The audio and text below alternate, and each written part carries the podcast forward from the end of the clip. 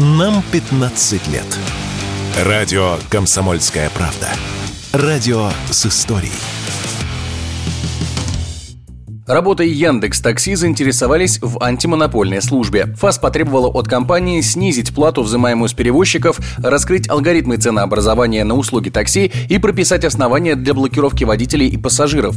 В ведомстве заявили, что в 2023 году они получили более 300 жалоб на Яндекс Такси как от пассажиров, так и от водителей. В основном они связаны именно с теми проблемами, разъяснить которые и потребовала ФАС. Если требование надзорного органа не будет выполнено в полном объеме, антимонопольная служба вправе применить меры меры по отношению к Яндексу, однако не раньше, чем в следующем году. До конца 2024 действует мораторий на проверку аккредитованных IT-компаний. Поэтому эксперты высказали уверенность, что перевозчик воспользуется этим временем, чтобы уладить все проблемы, при этом не меняя ничего в своей работе. Такое мнение радио «Комсомольская правда» высказал юрист, управляющий партнер международной юридической компании «Касин» и партнеры Олег Касин предостережение УФАС в любом случае, как и любой другой государственный контрольно-надзорный орган, без санкций, да, предостережение они смогут сделать. Но экономическая ситуация такова, что вряд ли Яндекс пойдет на снижение. То есть на горло своей собственной экономической песни точно не наступит. Но у Яндекса будет время обосновать, почему они так делают. И по большому счету, скорее всего, не в ущерб своей экономике, не снижая прибыль для себя, они они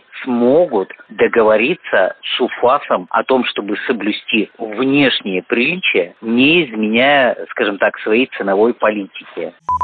Яндекс Такси уже не в первый раз за последнее время попадает под пристальное внимание правительства. Так, в середине февраля в Госдуме предложили ограничить повышение стоимости поездки из-за непогоды. По задумке депутатов, цена должна вырастать не больше, чем на 20%. Однако, как утверждают эксперты, если потолок цен на поездки в такси будет введен, то это попросту вызовет отток людей из сферы перевозок. Отрасль уже сейчас испытывает нехватку кадров. По примерным подсчетам, чтобы восполнить ее, в перевозке должны прийти порядка 80 тысяч человек. А если водители поймут, что работать в снегопад снегопад им невыгодно, они просто не будут выходить в это время на линию, считает председатель общественного движения «Форум такси» Олег Амосов.